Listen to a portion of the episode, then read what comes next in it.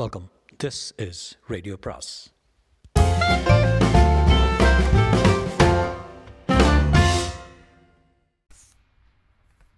சுஜாதாவின் 5வது அத்தியாயம் பாகம் 3.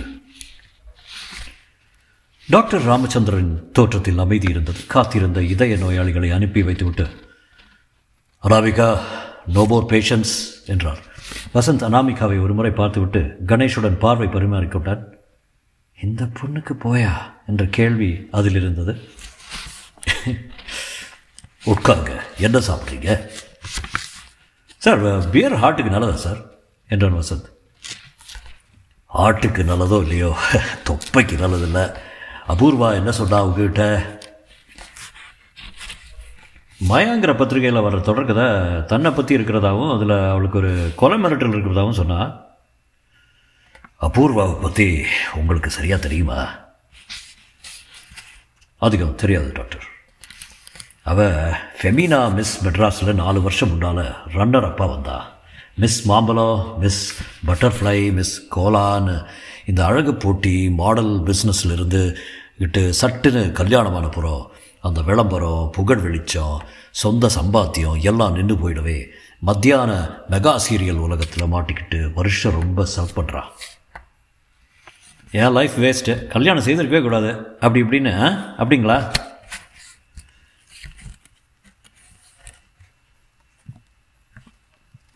நான் இப்போ சொல்கிறியே லேட்டும்மா, கல்யாணம் ஆகிறதுக்கு முன்னாடியே இதை தீர்மானிச்சுக்கணும்.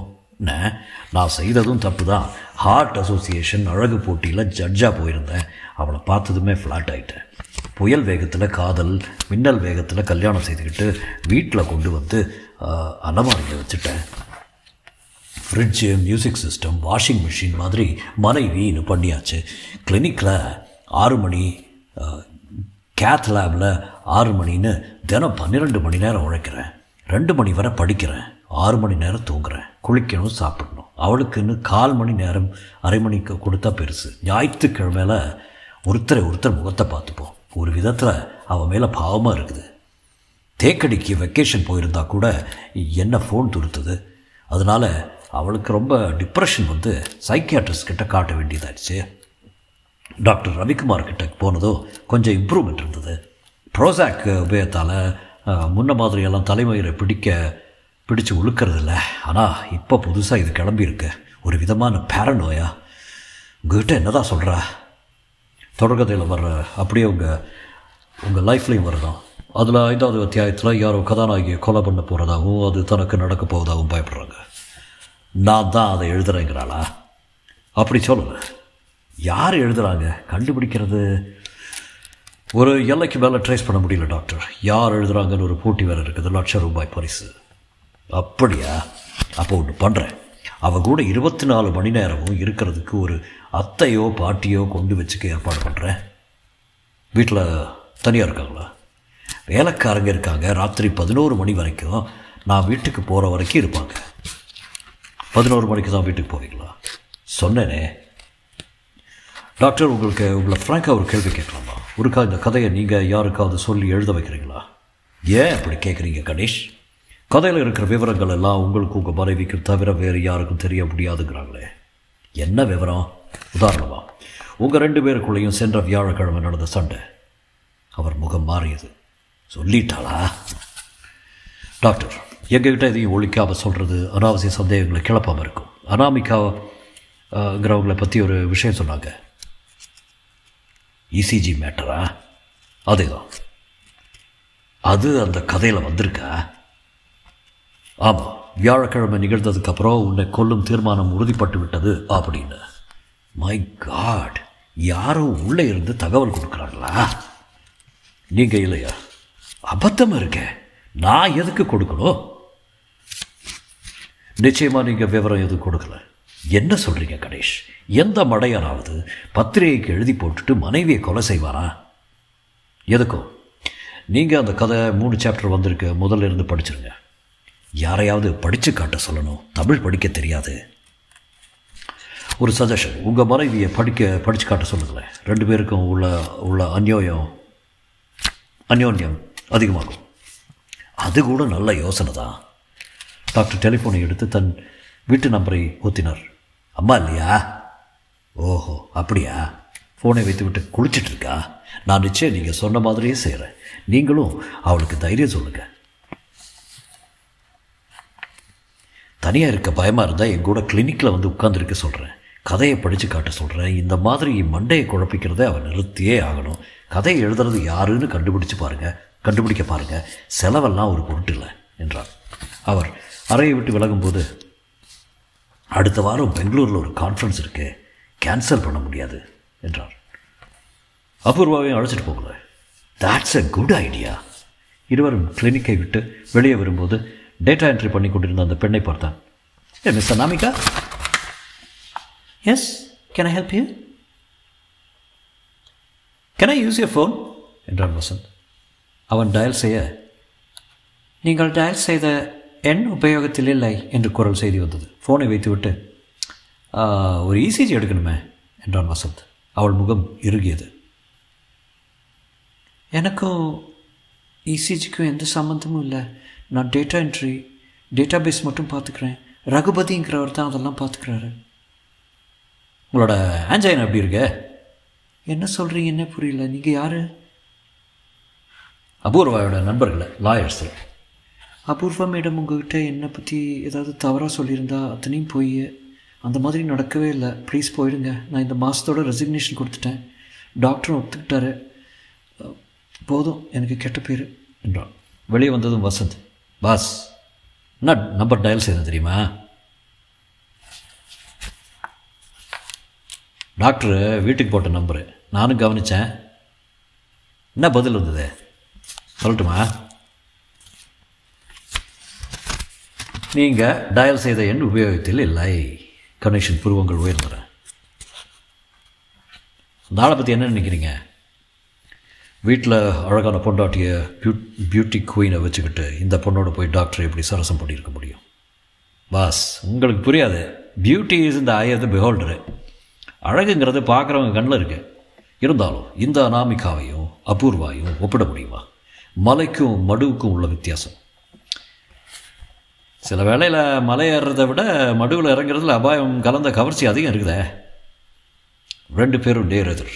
அவங்க நல்ல சிவப்பு, இவன் நல்ல கருப்பு. உயரம், பருமன் எல்லாமே எதிர். அதே தான் காரணமாக இருக்கலாம் கண்ணகி மாதவி சின்ரோம்.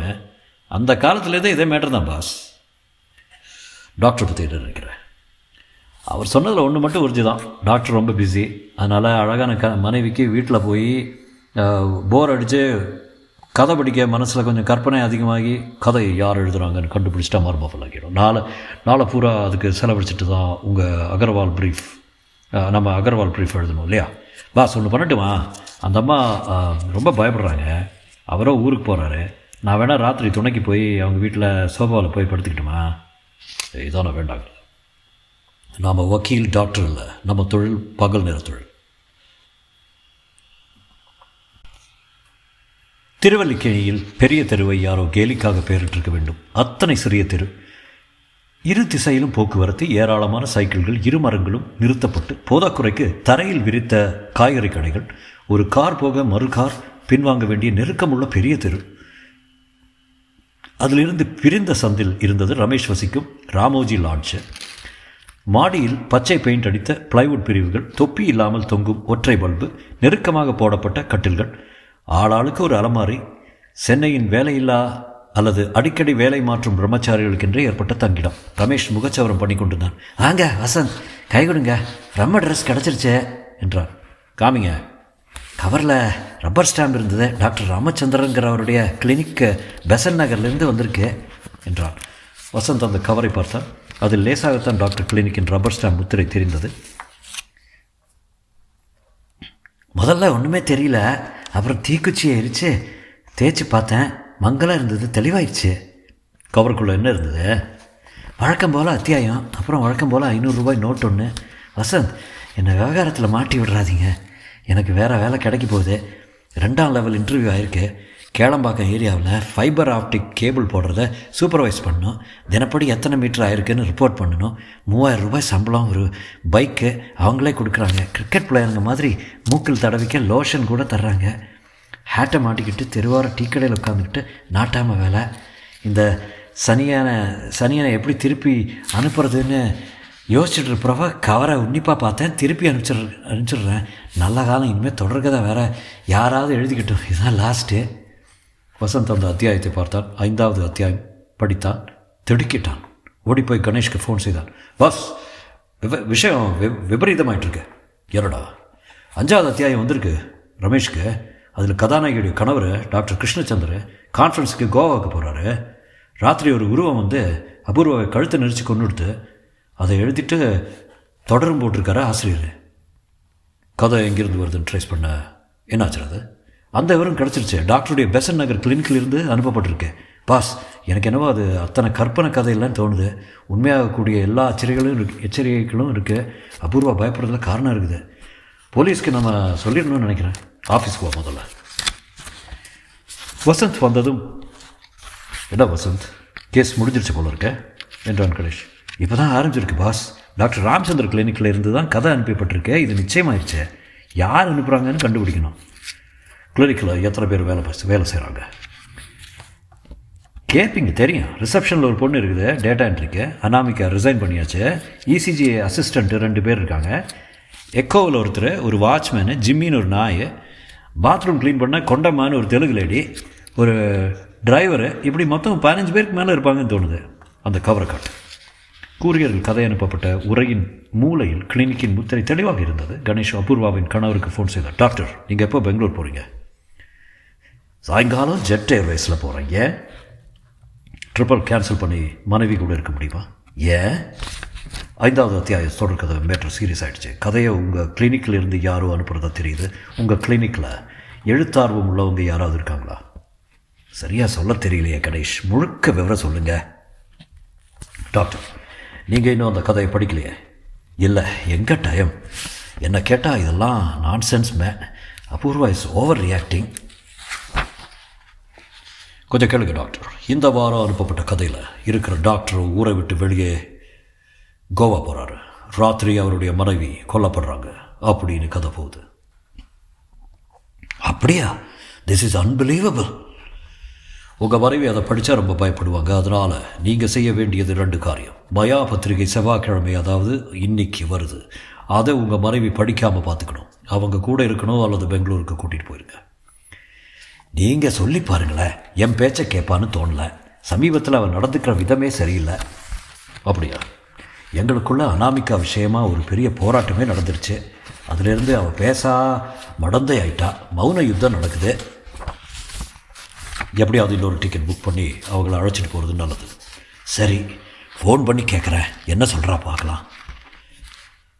அப்போது உங்கள் ஃபோனுக்கு காத்திருக்கவா? ஆமாம். கணேஷ் ஃபோனை வைத்தபோது வசந்த் என்ன சொல்கிறாரு? தான் சொன்னால் அவள் கேட்க மாட்டாங்கிறாராம். அவர் பெங்களூர் போய் தான் ஆகணுமா? வசந்த், நீ போய் காவல் இருக்கிறது நல்லது. ஆனால் உன்னை நம்ப முடியாது. அனுதாபம் கொஞ்சம் எல்லை மீறிடுவேன் நீ. பஸ் இதுதானே வேணாங்கிறது. கிளைண்ட்டுக்கிட்ட எப்போது வம் பண்ணியிருக்கேன் நான்? சொல்லுங்கள், ஒரு உதாரணம் சொல்லுங்கள். பியோர் அட்ரிலன்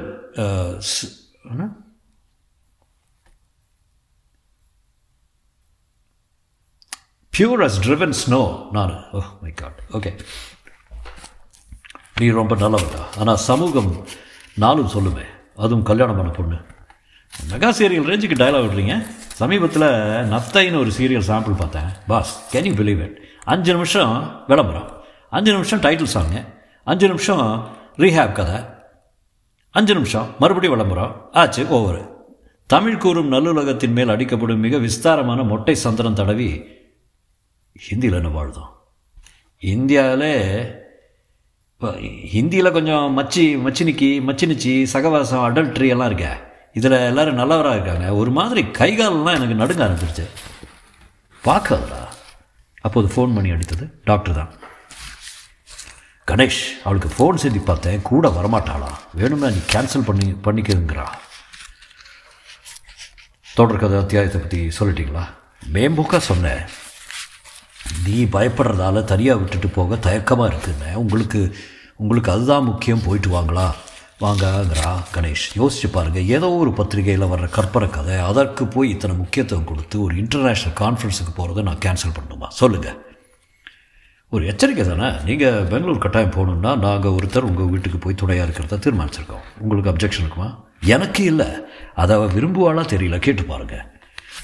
ஃபோன் பேசி முடித்தபோது மாலை 4:30 இருக்கும் கணேஷ் வசந்திடம், ஏய் அபூர்வா பாரு, முழு விஷயத்தையும் சொல்லிவிடு. 3 ஆப்ஷன் கூட, கணவனை வற்புறுத்தி கூட இருக்க சொல்லலாம், அல்லது இங்கே வந்து ராத்திரி தங்கலாம், அல்லது நாம் அங்கே போய் இருக்கலாம். எப்படியும் தனியாக இருக்க வேண்டாம்னு சொல்லிப்பாரு. என்ன நீங்கள்? நான் ஒரு முறை டென்டிஸ்ட்டை பார்த்துட்டு வந்துடுறேன், செல்லில் பேசுண்ணா. அபூர்வாவின் வீடு சிபி ராமசாமி ஐயர் ரோடை விட்டு விலகிய பல சந்துக்களில் ஒன்றில் இருந்தது. அமைதியான இடம். 8 ஃப்ளாட் இருந்தது. அதிலிருந்து தள்ளி டாக்டரின் வீடு பின்னால் ஒளிந்திருந்தது. மரங்கள் சூழ்ந்து வேப்பங்காய்கள் இறைந்திருந்தன. பக்கத்து நிலத்தை டெவலப் செய்து கட்டி மிச்சமிருந்த பின் பக்கத்தில் தனி வீடு. அபூர்வ கதவை திறந்தாள். House code அணிந்திருந்தாள். வாங்க வசந்த், இப்போ தான் டாக்டர் ஃபோன் பண்ணார். புதுசாக ஒரு குழப்பமாமே. தெரியும், நாங்கள் தான் ஃபோன் பண்ண சொன்னோம். பெங்களூர் வர சொன்னார், நான் மறுத்துட்டேன். ஏன்னா எனக்கு அவர் மேலே நம்பிக்கை போயிடுச்சு. அவள் தடுமாறுவது போல தெரிந்தது. கண்களில் லேசான சுழற்சி இருந்தது. Apoorva, are you alright? கோவிச்சுக்காதீங்க. நீங்கள் குடிப்பீங்களா? எப்பாவது ரெட் வாய். தனிமையாகவா? இல்லை, சும்மா பயத்தினால. என்ன பயம்? நாங்கள் தான் இருக்கோமே. வந்துட்டேனே, வேணும்னா ராத்திரி இங்கே தங்குன்னு கூட பாஸ் சொன்னார், உங்களுக்கு ஆட்சேபனை இல்லாத பட்சத்தில். That was sweet Vasanth. ஆனால் வசந்த், நான் தான் பைத்தியமாக அந்த கதை முழுக்க கற்பனை பண்ணிக்கிறேனோ? அபூர்வா, அதை கற்பனைன்னு ஒத்துக்க முடியல. Too close to reality. எல்லாமே ஒரு விதமான க்ரூரமான ஜோக்காக இருக்கலாம், விபரீதமாகவும் இருக்கலாம். அலட்சியப்படுத்த முடியாது. ஒன்று கேட்குறேன், ஷாக் ஆகிடாதீங்க. ராமச்சந்திரனை கொல்ல பண்ணுற சதியா இது என்றான். வசந்த் திடுக்கிட்டான். அப்படி ஒரு ஆங்கிள் இருக்குதா? ஏன் அப்படி தோணுது உங்களுக்கு? அவருக்கு தான் எங்களுக்குள்ளே நடந்த எல்லா உள் விவரங்களும் தெரியும். அது எல்லாம் கதையில் வந்தது. என்னை பயமுறுத்த டெரரைஸ் பண்ணுறாரா? எப்படி சொல்ல முடியும்? யார்கிட்டையாவது அதை அவர் சொல்லியிருக்கலாம், உங்களை மிரட்டுறதுக்குன்னு. அல்லது சொல்கிறதுக்கோ என்ன என்ன காரணம் இருக்க முடியும்? சொத்து வரப்போ பார்த்தீங்களா, இந்த ஏரியா முழுக்க என்னது தான். முன்னால் இருக்கிறத ஃபில்டர்ஸ் கிட்ட விற்று கிளினிக்கில் இன்வெஸ்ட் பண்ணார். மிச்சம் இருக்கிற இந்த லேண்ட் வேல்யூவை கோடிக்கணக்கில் வரும். பில்டர்கிட்ட பேசிகிட்டு இருக்கார். நான் வேண்டாம்னு சொல்லிகிட்ருக்கேன். எதுக்கு அதிக பணம்? வர்ற பணம் போதும். சண்டை போடாமல் சந்தோஷமாக இருக்கிறது தானே முக்கியம்னு சம்மதிக்கலை. 2-3 தடவை கம்பேர் பண்ணி பார்த்தாரு. எனக்கு என்னவோ அவர் தனியாகவோ யாரோடவோ சேர்ந்து ஒரு பெரிய சதி பண்ணுறாருன்னு தோணுது. யாரோட? அனாமிகா. அவங்க தான் ரிசைன் பண்ணிட்டாங்களாமே. அதெல்லாம் பாஸ் ஆகுங்க. இன்னும் வந்துட்டுருக்கா. நீங்கள் அவளை பார்த்தீங்கல்ல? பார்த்தேன். அவன் மேலே என்ன அப்படி கவர்ச்சி? உங்களோட எதிர்மறைன்னு சொல்லலாம். சில வேளை இந்த கெமிஸ்ட்ரி புரியறது கஷ்டம். யோசிச்சு பாருங்கள் அபூர்வா. இந்த மாதிரி பத்திரிகையில் முதல் வாரம் எழுதிட்டு அடுத்த வாரம் அதை செயல்படுத்துறது கேனத்தனமான காரியம் இல்லை. நீங்கள் யோசிச்சு பாருங்கள் வசந்த், இதுவே அவருடைய பாதுகாப்பாக இருக்கலாம் இல்லையா? அவர் மேலே குற்றச்சாட்டு வந்தால் எந்த கோர்ட்டும் நம்பாது இல்லையா? எழுதி வச்சு கொலை பண்ணுறதாவது. யானை தன் தலையே மண்ணை அள்ளி போட்டிருக்காப்புல. அபூர்வா, நீங்கள் இன்றைக்கி வந்த மாயா படிச்சிங்களா? வாங்கி வச்சுருக்கேன், படிக்கலை. படிச்சிருங்க. அதுக்கு முன்னாடி ஒரு ஆசாமி இந்த மாதிரி எழுதி வச்சு கொலை பண்ணுறாருன்னு அந்த கேஸ் உங்ககிட்ட வந்தால் எப்படி ஹேண்டில் பண்ணுவீங்க? Pure and simple. இன்சானிட்டி பிள்ளை. ஒரு பைத்தியக்காரன் தான் நட்கேஸ் தான் இந்த மாதிரி செய்வான்னு வாதாடி 3 வருஷத்தில் வெளியே கொண்டு வந்துடுவான். அச்சா ஓஎஸ், நீங்கள் சொல்கிறதுல ஒரு பாயிண்ட் இருக்குது. உங்கள் கணவர் பண கஷ்டத்தில் இருக்காரா? தெரியலையே வசந்த், எங்கிட்ட எதுவும் சொல்ல மாட்டேங்கிறாரு. கிளினிக்கில் நிறைய கேஷ் கலெக்ட் ஆகிறது. இந்த வாரம் அனுப்பின தொடர்கதையில் உங்கள் கணவர் கோவா போகிறாரு. ராத்திரி கொலை நடக்குது. ஐயோ வசந்த், என்ன இப்படி ஒரு குண்டை தூக்கி போடுறீங்க? பாருங்கள், இதை 2 விதமாக பார்க்கலாம். எல்லாமே கற்பனை கதை, யாரோ விளையாடுற சைக்காலஜிக்கல் கேமு. அது உங்கள் கணவராகவும் இருக்கலாம், அல்லது கிளினிக்கில் இருக்கிறவங்களாகவும் இருக்கலாம். எப்படி சொல்கிறீங்க? கதையை அனுப்பிய உரையில் கிளினிக்குடைய முத்திரை இருந்ததா? வசந்த், எனக்கு இப்போது ப்ளீஸ் நிஜமாகவே ஏதோ ஒரு பெரிய ஆபத்து இன்றைக்கி ராத்திரி வரப்போது. நடுக்கமாக இருக்குது வசந்த். என்னை விட்டுறாதீங்க, போயிடாதீங்க ப்ளீஸ். இங்கே இருங்க. அவர் பெங்களூர் போயிடுறாரு. நான் ராத்திரி தனியாக இருக்க முடியாது. அவள் கண்களில் மிகுந்த பயம் தெரிந்தது. சரி, இருக்கேன், கவலைப்படாதீங்க. என் மேலே நம்பிக்கை இருக்குதுல்ல? என்னங்க நீங்கள் என் பிரதர் மாதிரி? அப்படி வேண்டாம், நல்ல நண்பர்னு வச்சுக்கலாமே. ராத்திரி வந்துடுறேன். அது வரைக்கும் வேலைக்காரங்க இருக்கிறாங்களே, ஒரு தலையணை, கொசுவத்தி, டிவி ரிமோட்டு, ஒரு கிளாஸ் மைலோ போதும் என்றான். வசந்த் அலுவலகத்துக்கு வந்து 2 நாட்களாக தேங்கியிருந்த கேஸ் காகிதங்களை கவனித்தான். மெயில் பார்த்தான். கணேஷ் தீவிர யோசனையில் இருந்தான். என்ன பாஸ், நம்ம கிளைண்ட் ஒருத்தர் விசிடி சிங்கப்பூரில் வாங்கி கொண்டு வந்திருக்காரு. அவரை 292 பிடிச்சிருக்காங்க. எப்படா அது குற்றமாடா? விசிடி ஆபாசமான இருந்தால் குற்றம். 292 ஆபாசமான புத்தகத்தை, படத்தை, பொருளை விற்கிறதோ, வாடகை தர்றதோ, மற்ற பேருக்கு கொடுக்கறதோ, பொதுமக்களுக்கு காட்டுறதோ குற்றங்கிறது. அந்த ஆள் என்ன விசிடி வச்சுருந்தாரு? டைட்டிலே இல்லை. Oh, VCD, sorry, VCD. அப்போ நிச்சயம் பக்தி படம் தான். எதுக்கு ஒரு காப்பியை போட்டு பாருந்துருங்க. கலையார்வம் கிளையார்வம்னு ஜல்லி அடிக்கலாம். பாஸ், அபூர்வ ஒரு அதிர்ச்சிகரமான கேள்வி கேட்டாங்க. என்ன இது எல்லாமே அவள் கணவர் டாக்டர் ராமச்சந்திரன் செய்கிறதா இருக்கும்ட்டு எனக்கு ஏற்பட்ட முதல் சந்தேகம் அதுதான்டா முட்டாள். அப்படியா? நீங்கள் என்ன நினைக்கிறீங்க? நான் எதுவும் முடிவுக்கு வரல. பத்திரிகையில் கதையாக எழுதிட்டு கொலை பண்ணுவாங்கிறது ரொம்ப நம்ப முடியாததாக இருக்குது. அதுவே அவருடைய அலிபையாக இருக்கலாம் இல்லையா? இருந்தாலும் கொஞ்சம் இழுபடுதாண்டா. இப்போ என்ன அந்த ஆள் தான் பெங்களூர் போயிருக்காரு. அபூர்வ ராத்திரிக்கு துணை இருக்க வர சொல்லியிருக்காங்க. போயிட்டு வா, துப்பாக்கி எடுத்துகிட்டு போ. அதான் யோசித்தேன், லைசன்ஸ் புதுப்பிச்சிட்டில்ல? பார்க்கணும் பாஸ். ஃபோனில் ஒரு பிட்ஸா ஆர்டர் செய்து 2 பேரும் சாப்பிட்டு விட்டு மற்ற